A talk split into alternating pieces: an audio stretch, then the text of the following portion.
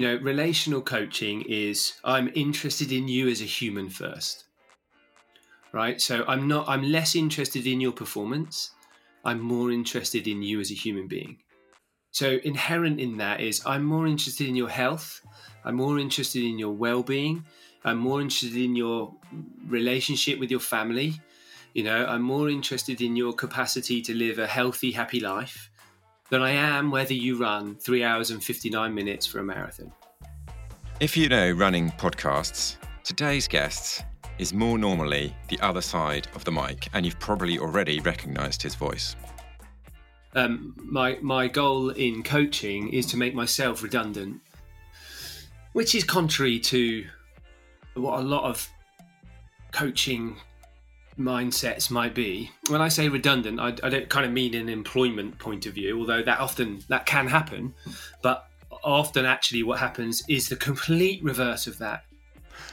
This week was fantastic fun. Our guest was awesome, but being such an experienced hand, maybe he was determined not to make it quite so easy for Ed and I. You know, this conversation should be fun for you. It should be fun for me. It should be fun for people listening. Like and if we all did a tiny bit of that, you know, our, our world would be it would be such a, a healthy place to, to live in. Nonetheless, this episode is absolutely packed with leadership and coaching, insight, and gold dust that our guest has gathered from honing his craft over many years. I'm much more inclined towards independence rather than dependence. I think you you it's risky, you know, in in any organization or any um any any um when you're working with with anyone establishing dependence is full of risk. You know, it's full of danger like it's controlling and can be perceived to be manipulative whereas actually establishing independence means that someone genuinely has you know a capacity to know themselves and do their own thing and that you as a coach are not bothered Our guest has amassed an incredible running CV. He now runs a charity that he founded focused on mental health in young people.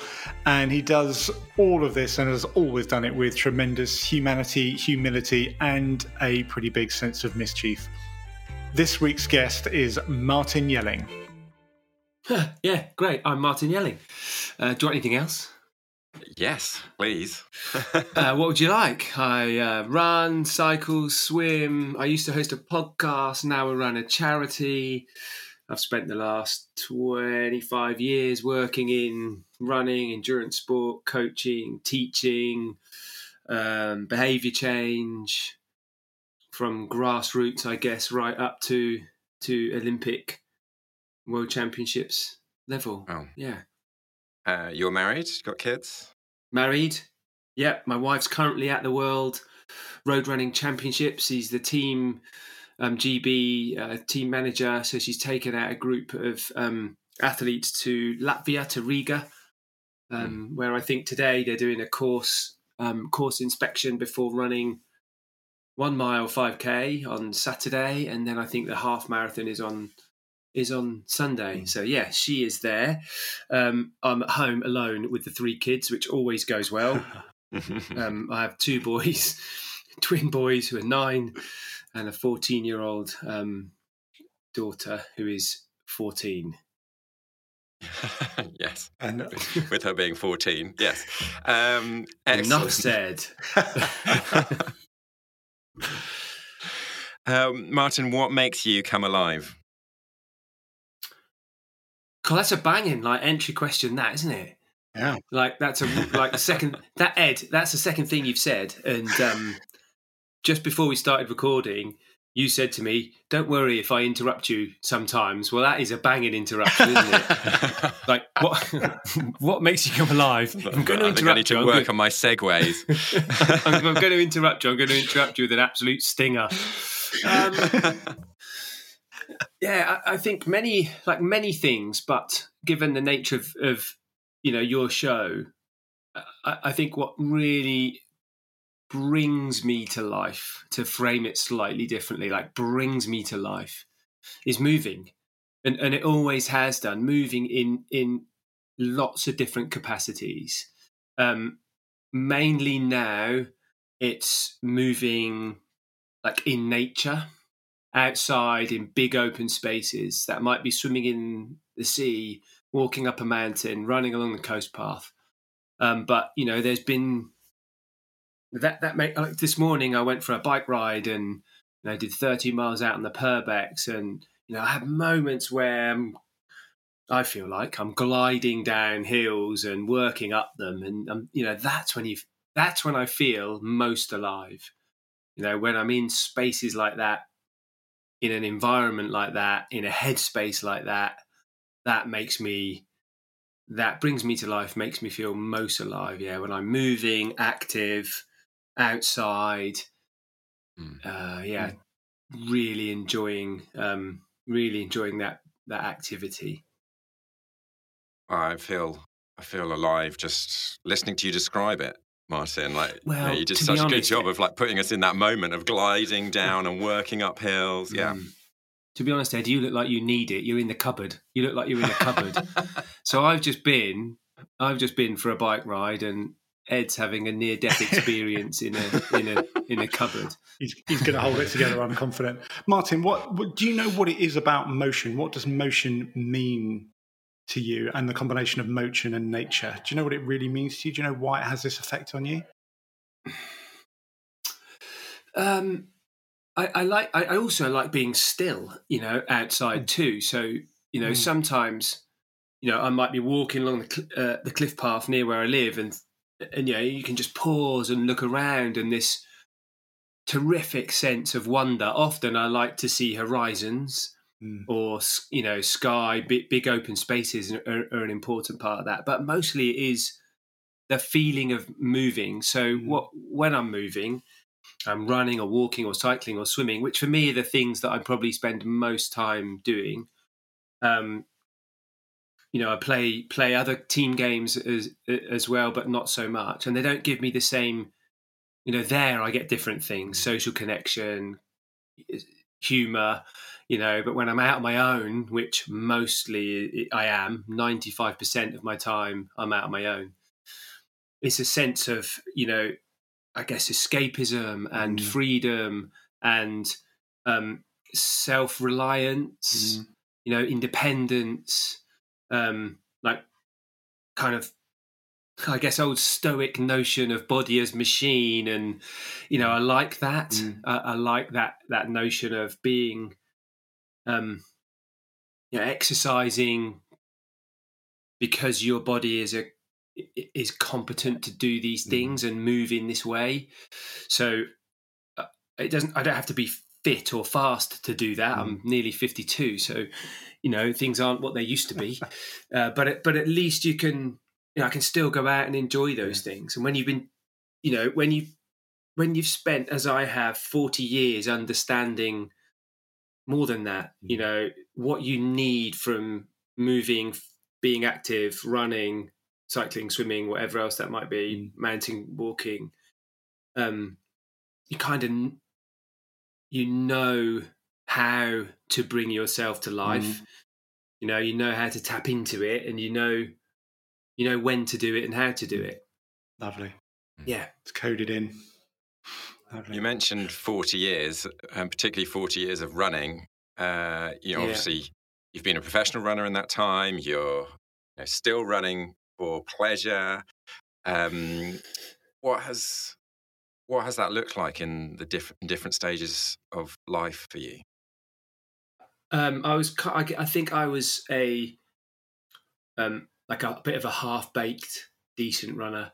So I, I was not. Look, I'm surrounded by fast women. like yeah. I, have always spent my, I've spent my life surrounded by fast women. Yeah. Um, my wife is, uh, went to the Olympics twice. Mm. And next, you know, this year in November, we've been together for 30 years. You know, so um, we've grown a lot of our running together as well as our relationships together. And, and my sister was a European champion over um, at, at cross country and ran like 31 minute 10k, and she won the European champs a couple of times. So, you know, I think her and, and my wife between them have won the national cross country something like 10 times. you know, my my best was ninth in the national right? So, you know, I, I, just scrape into the top 10, but my sister and my wife are winning it back to back every year. Mm. Um, so, you know, I was an all right, I was an all right athlete, an all right runner, an all right um, duathlete and multi-sport athlete. I won the elite duathlon mm. national championships a couple of times, mm. like what seems like a forever ago in the early 2000s. And I went to Hawaii, Ironman and Comrades finisher and all, all that kind of stuff. And I think one thing I've learned is that, like, I was chasing seconds in my twenties, um, just seconds, mm. you know, seconds over cross country races or half a second a lap over fifteen hundred meters in a, mm. you know, to try and qualify for a three A's final or, you know, whereas now, uh, um, in, in, my thirties, I was kind of chasing distance, so I got longer. Lots of people mm. follow this competitive mm. storyline too. They get older and they get slower, so they go longer. Mm. Um, you know, and and and then move to um, you know once I hit my forties actually, and we we had our children, I really shifted and reframed what I do from running and cycling and swimming and and now it's all about enjoying it, mm. competing against myself. I still you know, try and get valuable seconds in. But I get mm. beat by nine year olds over 5K at park run. So, you know, I've got, you, you've got to just keep any old fashioned ego that you used to have mm. tucked away somewhere in your back pocket and, um, you know, not worry about that. All the competition, um, you, you know, can be internalized and, and, and left kind of left on the, left on the roads or in the water or, you know, yeah. out on the, out on the streets on the bike. Martin, when we talked to you before, um, and you you shared a little bit of this, um, it got us wondering about whether you still love seeing just an out and out awesome performance and take joy in an amazing performance. I think Budapest had just happened. You talked about Riga coming up. Do you still so your relation your frame has changed and your relationship with running and things has changed? Do you still look and get joy from a God, oh, that's just an out and out amazing performance? But when I'm watching something. Yeah. Well, sometimes so I think in essence, I'm a little bit of a purist. You know, when I first started running, I used to look at these old boys, you know, and I'd think, look at them, they've got dribble down the jumper, right? shuffling, they're shuffling along. Um, they're stopping like and eating, and they've got a flask. Like what? and of course, all that is now me. Um, maybe just for, that, for anybody, you know, Martin's jumper is entirely clean as we look at him right now. He's cleaned himself right up for our podcast. You, you can't, you can't see down here. yeah, um, but yeah, I, I now, um, yeah, go running and often stop and often have a flask. Mm. Um, so, do I still watch athletics or cycling and you know? enjoy the spectacle of competition, yes. Is there, yeah, sometimes, you know, a little tainting of skepticism? Uh, yes, you know, mm. brutally, mm. there there is actually sometimes. You know, I want to, like, I want to uh, assume a kind of purist mm. approach and believe everything I see, but sometimes history tells us that it's not always what you what you what you think. Mm. Yeah. And can I just go back? I love watching a good burn up, you know? Yeah. Like, but I think, like, you don't have to run a world record to do that, do you? So, yeah. You know, you love what I love watching a get good game. I love putting myself in an arena where I can take a proper kicking or give one out to a nine year old. no, I'm joking. but like, you know, like putting yourself in that arena as an older man, right? Yeah. In, in, my case, yeah. It, it tests lots of other, you know, lots of other parts of your personality mm. that perhaps when you were competitive as a younger man, you weren't so comfortable at being able to deal mm. with. You know, so I'm much more competent at regulating my competitive emotion mm. than I was, you know, 25, 30 years ago. I don't get frustrated. Mm. Um, I don't get disappointed. I can see an experience for what it is and I can draw different things out of it. Mm. You know, I don't I, I, used to go into a, competition and, you know, if I had the hint of a cold, I'd eat onion sandwiches for a week. You know, I'd be dosing back vitamin C. And whereas now I think, well, I've just got a bit of a cold. Yeah. You know, I, I, either won't do it or I'll do it differently. Yeah. You know, or if it doesn't go slightly well and you, you know, I used to be feel rubbish and be cross with myself and overanalyze every stride. And mm. now I think, oh well, ah well, you know, it's okay. What would you say? Um, so I look at the, look at it all a little bit differently. What would you say to your younger self if you if you could go back and offer one bit of advice or encouragement? What would you say? So I think I would have liked to have like I, I'd have I would have actually trained a little bit harder. I'd have turned up the heat slightly differently at different times. Oh. You know, I can remember first meeting my wife, and for about the first year of meeting her, I just had to chase her around the whole time. Just felt like I was chasing her all the time because she was forever training and forever running. I'm like, you're going running again. She's like, yeah, I train. Tw-. She's like, yeah, I train twice a day. And I'm like, this is ridiculous. Why are you out doing that? Um, and, and I think I would train harder, but I would also instill a, a more disciplined, um, holistic approach. Mm. So that doesn't mean you know I was a, like nailing alcohol uh, or anything like that when I was training, but you know I'd have trained harder and been been more disciplined for given amounts of time. Mm. Um, yeah, that's that that I think is what I'd have done. Whilst at the same time, probably just focusing more on process mm. of participation mm. than I would on on the outcome. Mm. So very, we st- I started talking a lot a few years ago. We had this little saying we printed it on Marathon Talk T-shirts probably about ten years ago called "Trust the Process," mm. and um, it really wasn't in vogue at that time to be process orientated. Mm. People were very performance orientated. You know, like watch any film in the 1990s with like high shoulders and mm-hmm. you know kind of Tom Cruise. I can't remember the name of the film. In that, where is he? Where is he? A sports agent? Oh, Jerry Maguire. What's that film? Jerry yeah, Maguire. and it's yeah. like all a bit push, push, hard.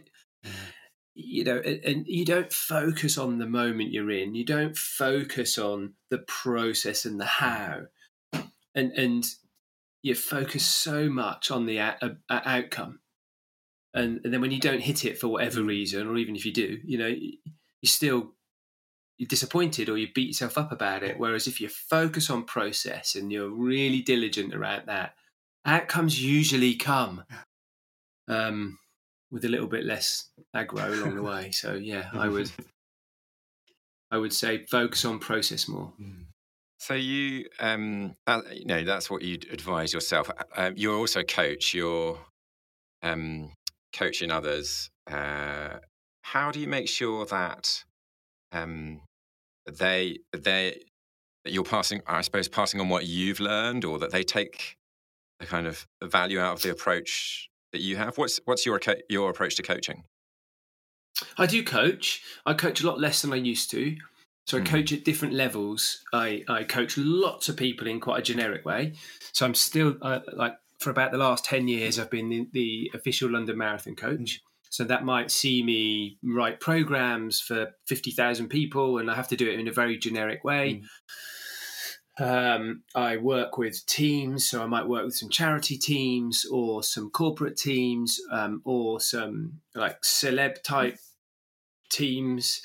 Um, or I work at an individual level, and I work only at a small, very, very f- small number of people um, doing that. And that's probably what I enjoy the most. And I think the reason I enjoy that the most is because my philosophy around coaching is quite relational. Mm. So it's a, um, you know, a person centered approach. often people come to me for coaching and think they want to go faster or think they want certain things in their running or triathlon, whereas in fact they their lives are wrapped up in so much com- complexity. Um, you know, the the training might be an outlet, or the training might be avoidance, or the training it can be for all sorts of reasons. And when you get to know somebody well in coaching, you can um, you're, you're able to do several things. You're you're able to set their training according to what they need, which mm. is very different to according to what you think they should do. Mm. It's a really important distinction. So lots mm. of people will write a program, co- coaches in inverted commas. Um, my daughter told me that only old people do that. You know that? What's that called when you do that with your fingers? Like I you do the I'm, inverted I'm commas too, with your I'm fingers. too young to know, Martin. Air, air, air quotes. Yeah, like yeah, that. that yeah. like air quotes. Yeah, she's like, only old, old people do air quotes. Um, so you know, when you coach somebody, when I coach someone, I want to coach them to what they need rather than what I should tell them to do. They need to do. So fundamentally, I'm not a telling coach or a pushing Mm. coach. I'm an open coach that provides scaffolding for people to find out. Help I help people find out what works best for them, and then we deploy that. We execute that in in their own training. We're constantly reviewing that as an approach. Mm. So we work together so that um, you know they can achieve the outcomes that that they want. So um, I will try and understand what they are, try and understand them as a person, and then Mm. collectively, collaboratively build build a, an approach to whatever they're doing that Mm. that works for them. Giving them what they need to get from their training, whilst also meeting, you know, their kind of personal personal goals. Ed, it looks like it's steaming up. So we're on camera. We're, I, I can see Gary and Ed, and Yeah. and they can see me. And I realise this is audio, but just for effect, Ed's little pod that he's now in, it's gone very steamy. Are you all right, Ed? it, it does look warm in there, mate. You okay? It is. It is actually quite warm. Uh, not. It's not just because I'm starstruck talking to you, Martin. Ed's just Ed's just taking his sweater off. Things are going downhill. Thank goodness we don't release this on video. Um, Martin, can I can I can I because so you talked about the relational approach there. Yes. And there'll be people listening to this who are not necessarily coaches, but maybe they're a manager in a business or um, they've got colleagues. And I'm just curious about how you negotiate or almost get permission to take that type of approach with people who maybe come with an assumption that this is how we're going to do. it. We're going to do this a different way. You're going to write me a plan. You're Well, going to yeah, beat you're right. me. Pe- how how do you get? Yeah. Pe- You know. people. Sometimes people want ti time and trust is probably the Mm. answer to that. To that. Mm. Um, um, you know, relational coaching is I'm interested in you as a human first. Mm. right? So I'm not. I'm less interested in your performance. I'm more interested in you as a human being. So inherent in that is I'm more interested in your health. I'm more interested in your well-being. I'm more Mm. interested in your relationship with your family. You know, I'm more interested in your capacity to live a healthy, happy life than I Mm. am whether you run three hours and 59 minutes for a marathon. Now, I hope those two things can be compatible, right? But they're not. They're often not. So you know, I can. Um, so you know, part of being a good relational coach is that you're not necessarily the expert in that person's life. They are. Mm. I- I- you know, when they're the expert, your role is to draw out from them how you can best integrate the training that they want to do into the life that they have. Mm. So, in order to build a positive, healthy relational connection with someone else, particularly if it's remote, you know, I don't go in the house and, you know, watch box sets of Modern Family together. you know, often it's like it, it, it takes time and and simple conversation and genuinely openly listening Mm. to them Mm. and hearing them so they're two different things right some if i'm trying to hear someone and really hear them, then I'll really listen and then I'll respond in what I say and what their plan looks like. I don't just give them a plan, you know. So there might be a set of expectations around coaching that a coach tells you what to do. Mm. They're didactic in their approach. Mhm. You know, they they they give you a set of instructions, and you follow them, right? And you achieve your success. Okay, well, I just don't subscribe to that, particularly with, um, you know, when you're doing one-to-one type coaching. It's more important that a person, um, you know, leads a, a, I think, a happy and healthy life, which is effectively what most people want Mhm. from their most people want from their coaching. They just don't know it when they first come. They think they want to run a few seconds quicker for a marathon or whatever. Mm. Um, but eventually we get there. So time, patience, trust, and all the qualities that you would put into establishing a healthy, happy relationship. Mm. How do you make sure that um, that they because you know that's that does take time. It's go- it's going to be very relational, and maybe the answer is in the question really. But what, uh, how do you make sure that they don't end up as being dependent on you as the coach? Well, that's a great question um, because my goal is, in fact, to um, to, to not do that at all. Um, my my goal in coaching is to make myself redundant, Mhm. Mm. which is contrary to what a lot of coaching mindsets might be. When I say redundant, I, I don't kind of mean an employment point of view, although that often that can happen. But often, actually, what happens is the complete reverse of that. So instead of having a ch- high churn of people I work with, I have longevity and sustainability with people I work with because we establish meaningful coaching relationships Mm. over time. Mm. You know, um, sometimes it's short term because they might have a specific goal in mind, and I'm cool with that too. Mm.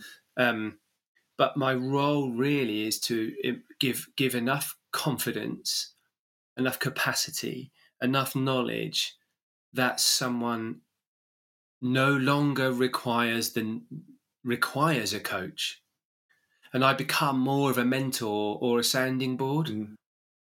You know, they kind of the, people will talk to me about the decisions they're making about their training, and what they need from me is something very different to on Monday do this, on Tuesday do this, on Wednesday do this. Mm.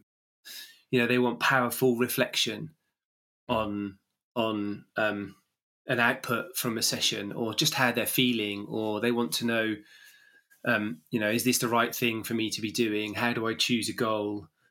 What happened at that session? So, yeah, I'm much more inclined towards independence rather than dependence. I think you you it's risky, you know, in, in any organization or any um any any um when you're working with with anyone establishing dependence is full of risk.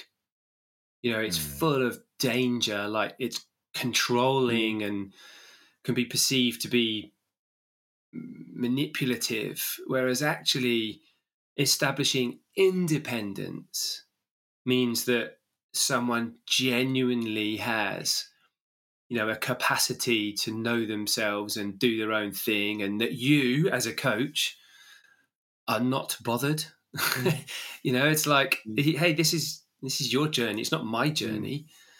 Um, so yeah i'm i'm a huge fan of coaching for independence not dependence. Are we hearing in some of this as well a, a bit of your sort of underpinning philosophy as a leader as well? Because you founded a charity um, yeah and you're the CEO of that charity, but I imagine you do that in a way which is authentic to you. Actually, first of all, tell us about Stormbreak, the charity. well i try a bit I, I, I do try a bit yeah Tell us, tell us about Stormbreak, and then Um, and then and then tell us what it looks like to try to be authentic yourself as you lead it, Martin. we don't always get the, we don't always get these things right, do we? You know, I think that's really important. Like we we make lots of mistakes. I make lots of mistakes. Uh, uh, I'm not afraid of making a mistake. I'm not afraid of sharing the fact I've made a mistake. Mm. I'm not afraid of of pointing out. You know, in fact, in fact, my wife often says to me, "I don't have empathy." Oops, um, but I think I'm just too open sometimes, and some people can be really upset around what they perceive to be criticism.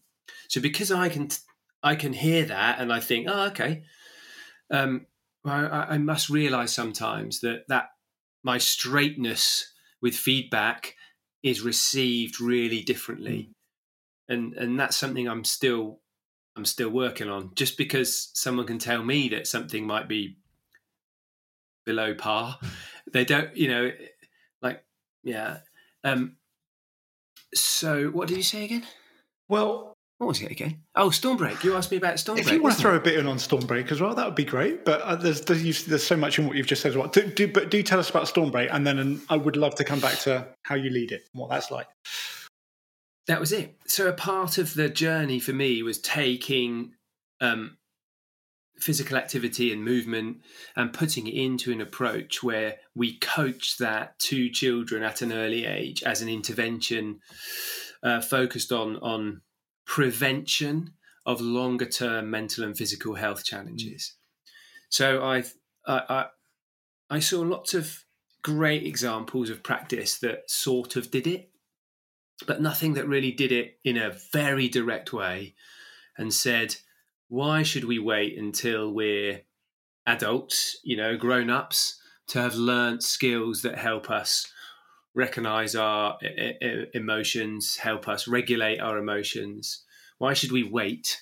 You know, we still don't always get that right as adults, but most, you know, some of us, some of the time do.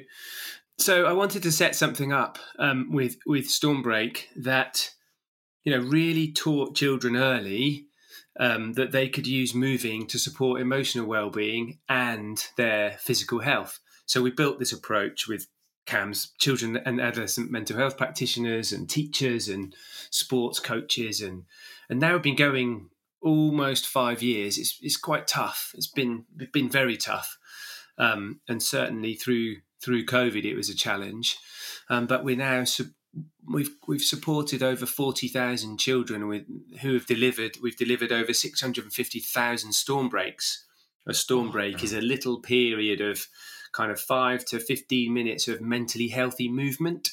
Mm, so, yeah. specific movement to support that young person, in, in our case, it's age four to 11, to support their mental health and well being and to teach them skills that will help them specifically to um, recognize their emotions, to, to respond to them. And a mm. response to a response to an, emo- emotion in a child is it's not always it's not always positive or what you would expect as an adult, but nonetheless, you have to see that as an expression of that child and what they're feeling.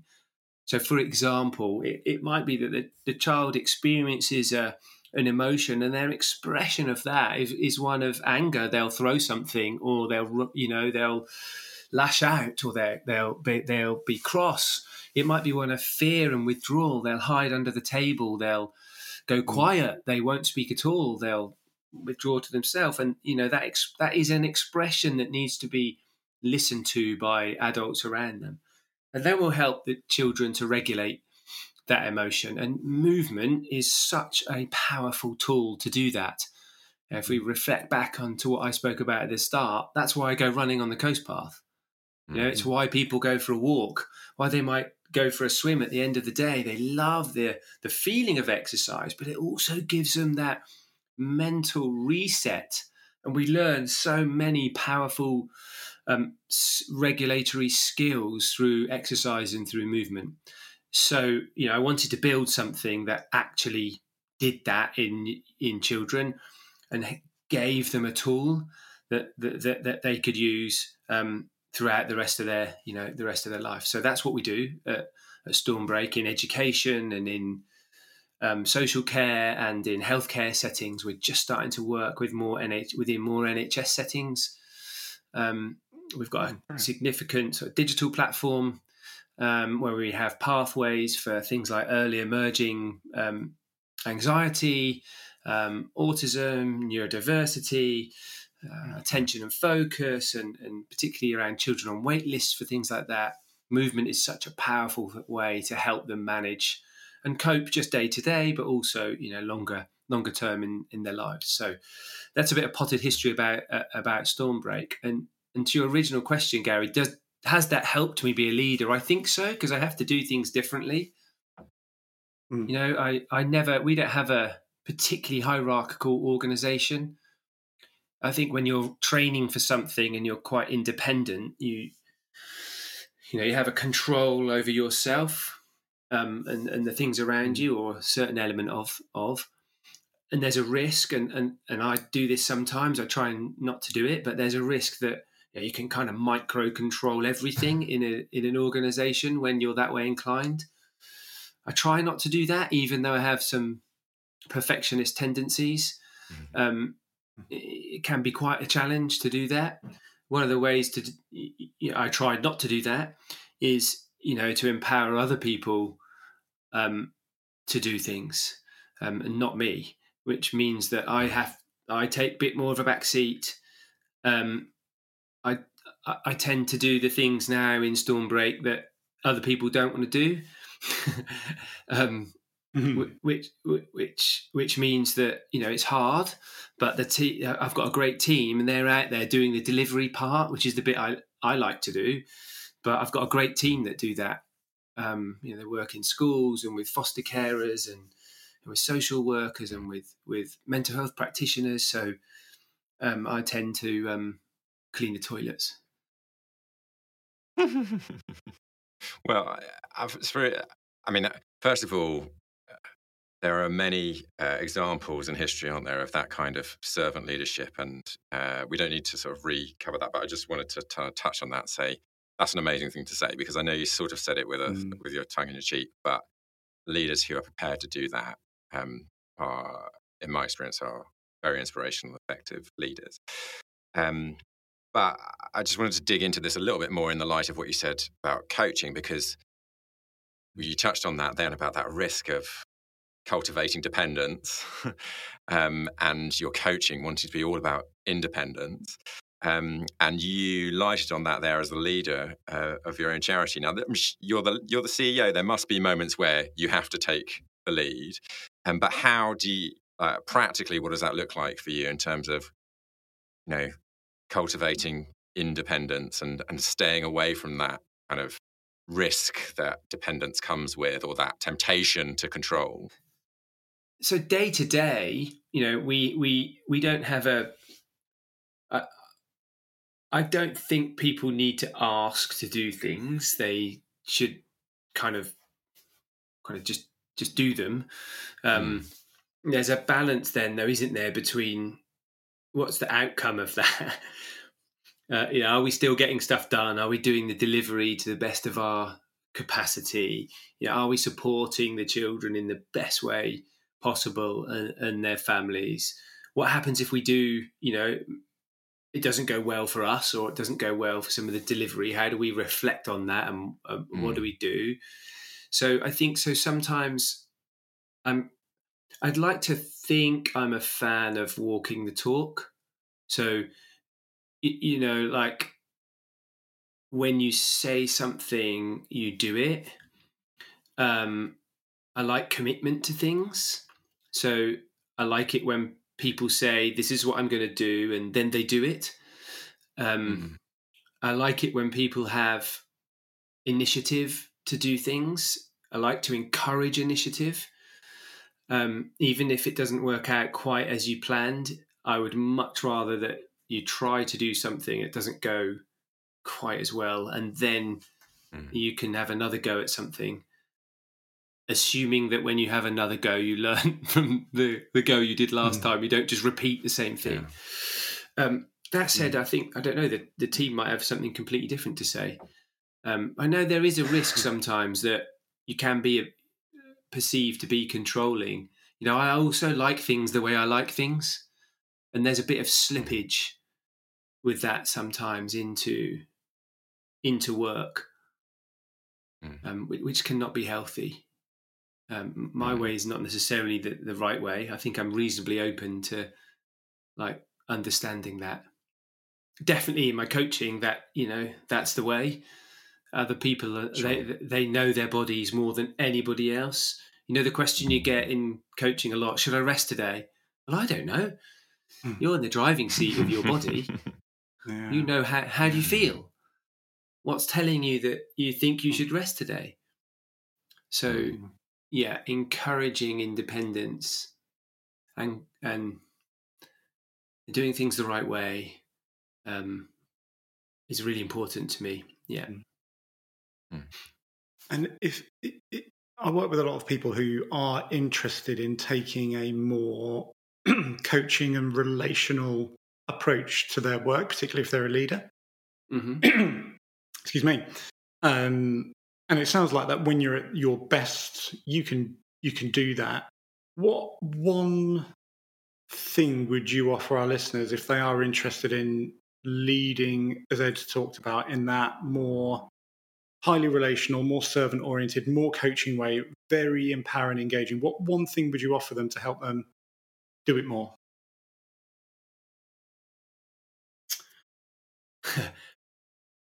What would I offer them? As so as a piece of guidance? Well, Is that what you mean? See, so, we're, we're, in the space of we're in the space of of coaching and enabling people. So I, I didn't want to ask you to give them advice because you've got to tame your advice yeah. monster. well, that's you, what I'm trying to read. So yeah, I'm I'm laying out a trap, Martin. No, I'm not really. I'm just I'm just curious to know how how you know. But sometimes you kind of got to give the people what they want. As someone once told me, if you could give them advice then or you could say your experience or or, or offer them some encouragement maybe mm. what hmm. what would you say for people who feel a bit stuck in like i feel like i have to drive performance. I feel like i have yeah. to give I, I issue the orders come, i know there's a better way. Yeah come come back to some come back to some fundamentals. You know come back to some fundamentals of um, your your your your people skills. You know come come right hmm. strip it back to some basics of um, you know patience. Often leaders patience can be tested right and they find themselves hmm. squirming mm. you know like mm. so particularly with other people you, you, have to be patient you have to be patient with people mm. and that requires your own self-discipline and tolerance and and and exercising discipline in a different way. So, you know, if I'm pushing myself, my discipline looks very different to if I'm trying to encourage other people. So, mm. you know, I have to pause and reflect and be patient with trying to discover what works for them rather than mm. trying to impose what works for me the, the, the, the latter is easy. The former is much harder. It's much harder to find out what works for someone else, particularly if your role as a leader is to help them find out what works for themselves, for them, yeah. which is probably a better way to put it, rather than, you know, I'm going to tell you what works for you, rather than saying, okay, look, together we need to understand how you can um, get the best out of yourself. Mm. Um, and I'm not a massive fan of be the best version of you talk. Um, it's all a bit shiny. Um, you know, actually,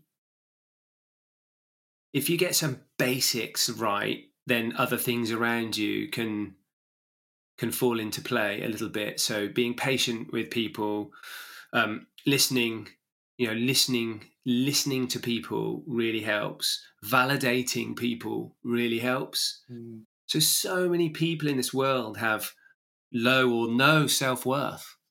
Mm. You know, they're on the floor half the time. They wonder why they can't build healthy relationships. They don't value them. They don't value themselves. Well, and they don't value themselves. They actually don't know how to.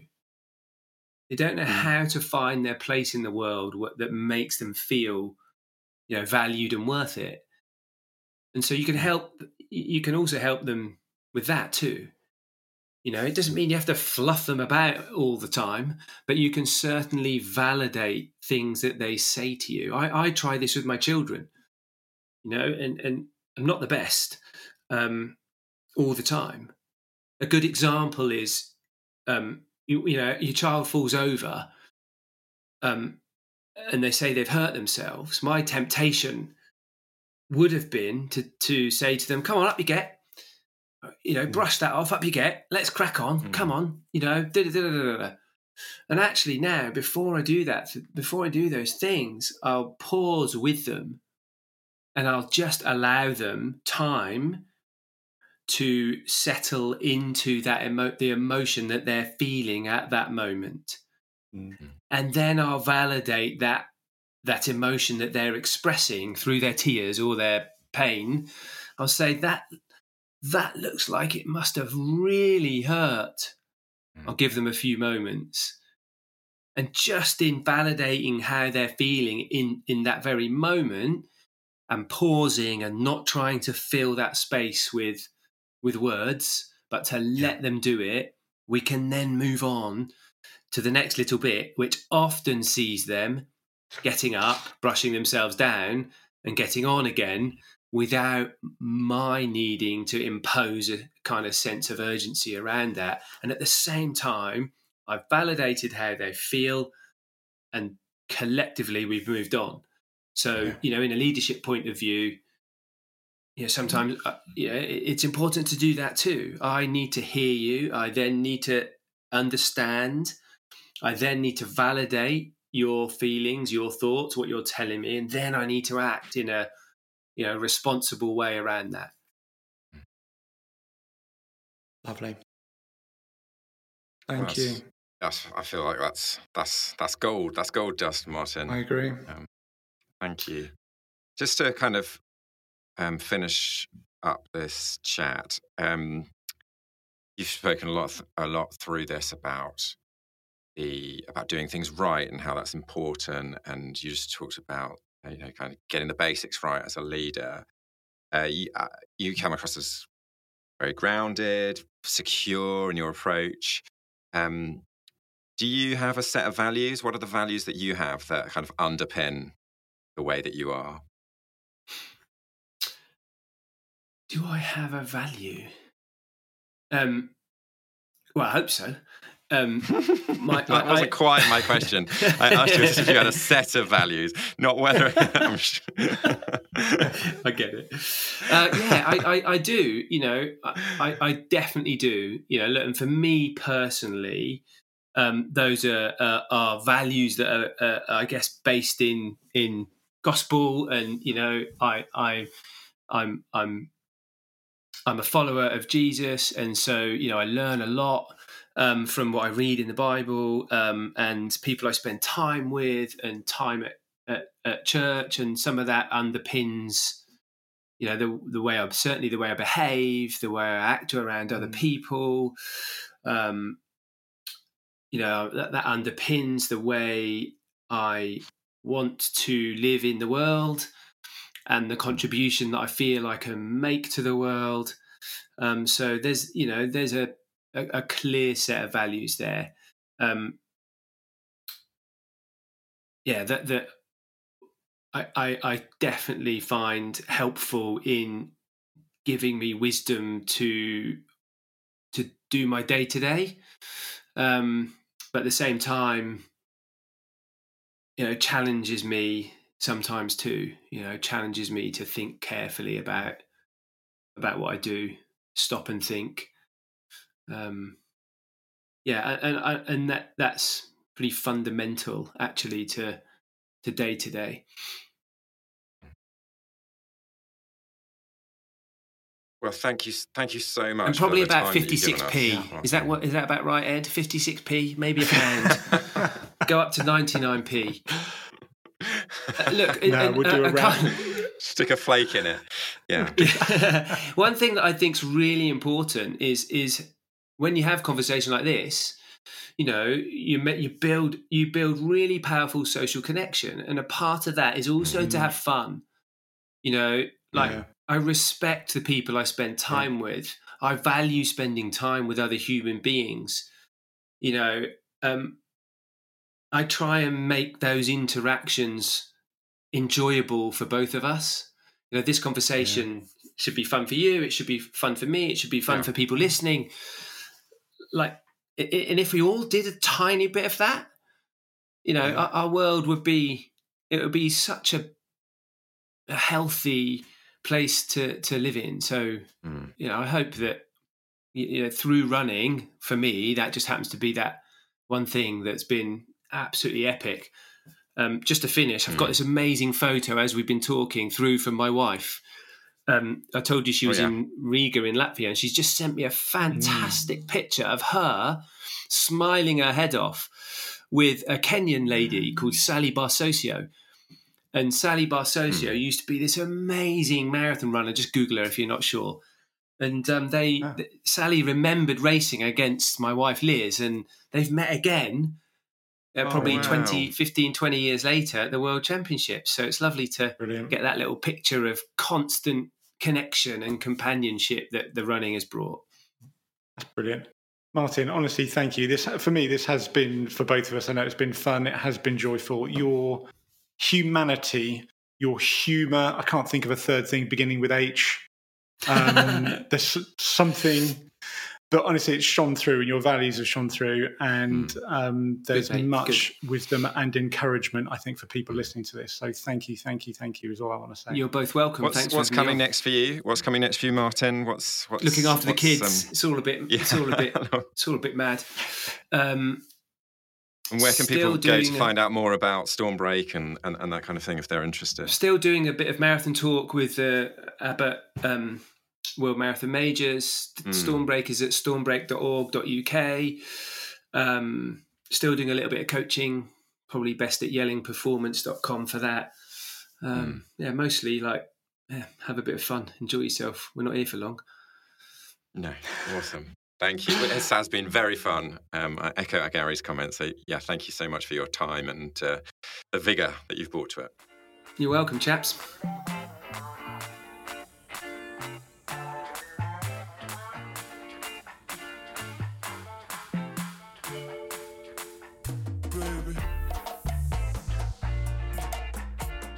Gary, I really loved how secure Martin is in himself.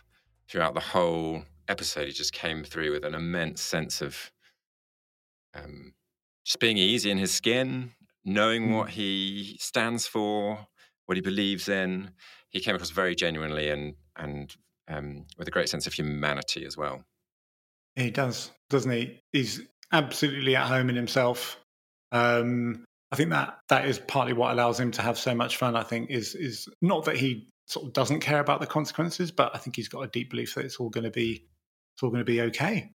Mm. Um, and he really trusts himself and he trusts in that, and he is brilliant fun. Um, I just wanted to say, I didn't get a chance to say it to Martin, but when he was talking about what Stormbreak does, I, I think I had a moment of realizing that movement for me has been mm, like a constant companion in my life, and it's been probably the way that I've managed to regulate my emotions and my sort of inner response to what the world throws at me, if you like. So, what what a brilliant charity! I think it's going to help mm. a lot of people.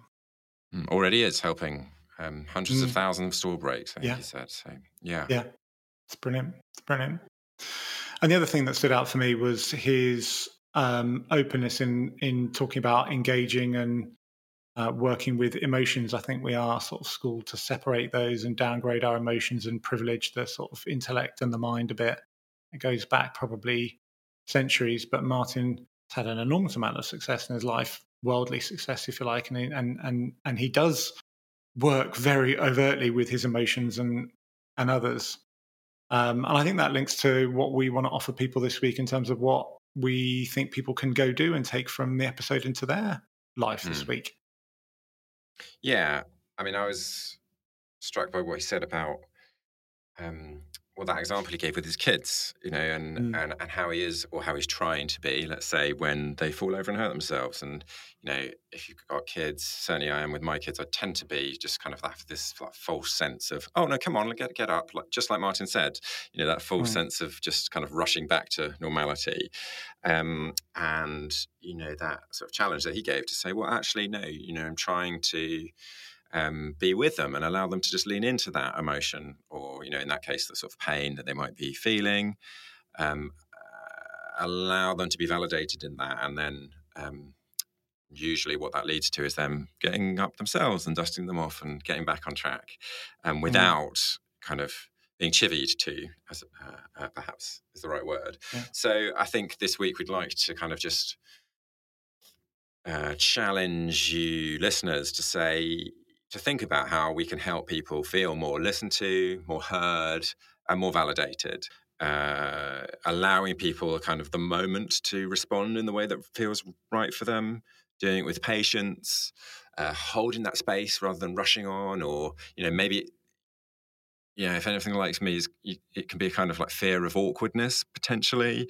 Um, just allowing a little bit of space and awkwardness, if, if necessary, um, in favor of them of allowing people to feel um, that emotion, listen to people, and then validate them as well mm. um, to help them get back on their feet and dust themselves off, as it were. Ed, I love that. That's that. So that's the challenge for people. That thing that Martin walked us through, and then Ed has just framed up beautifully there. Search out there this week maybe take a moment now to pause um, and think about someone in your life who you can be patient with. You can hold that space, really listen to them. We talked about listening and hearing, really hear them, and then take a moment to validate them because there probably isn't um, as there as much space as the world needs for people to feel really held onto and listened to and uh, built up in that way. Mm. Fabulous. Thanks a lot, Thank you, Gary. Uh, loved it yet again. And we would love to hear what you guys thought of it. Um, drop us a line on social media, uh, run underscore alive on Instagram, or the Run Alive podcast on LinkedIn, or um, our website, runalive.co.uk. We'd love to hear from you. Um, and looking forward to next week.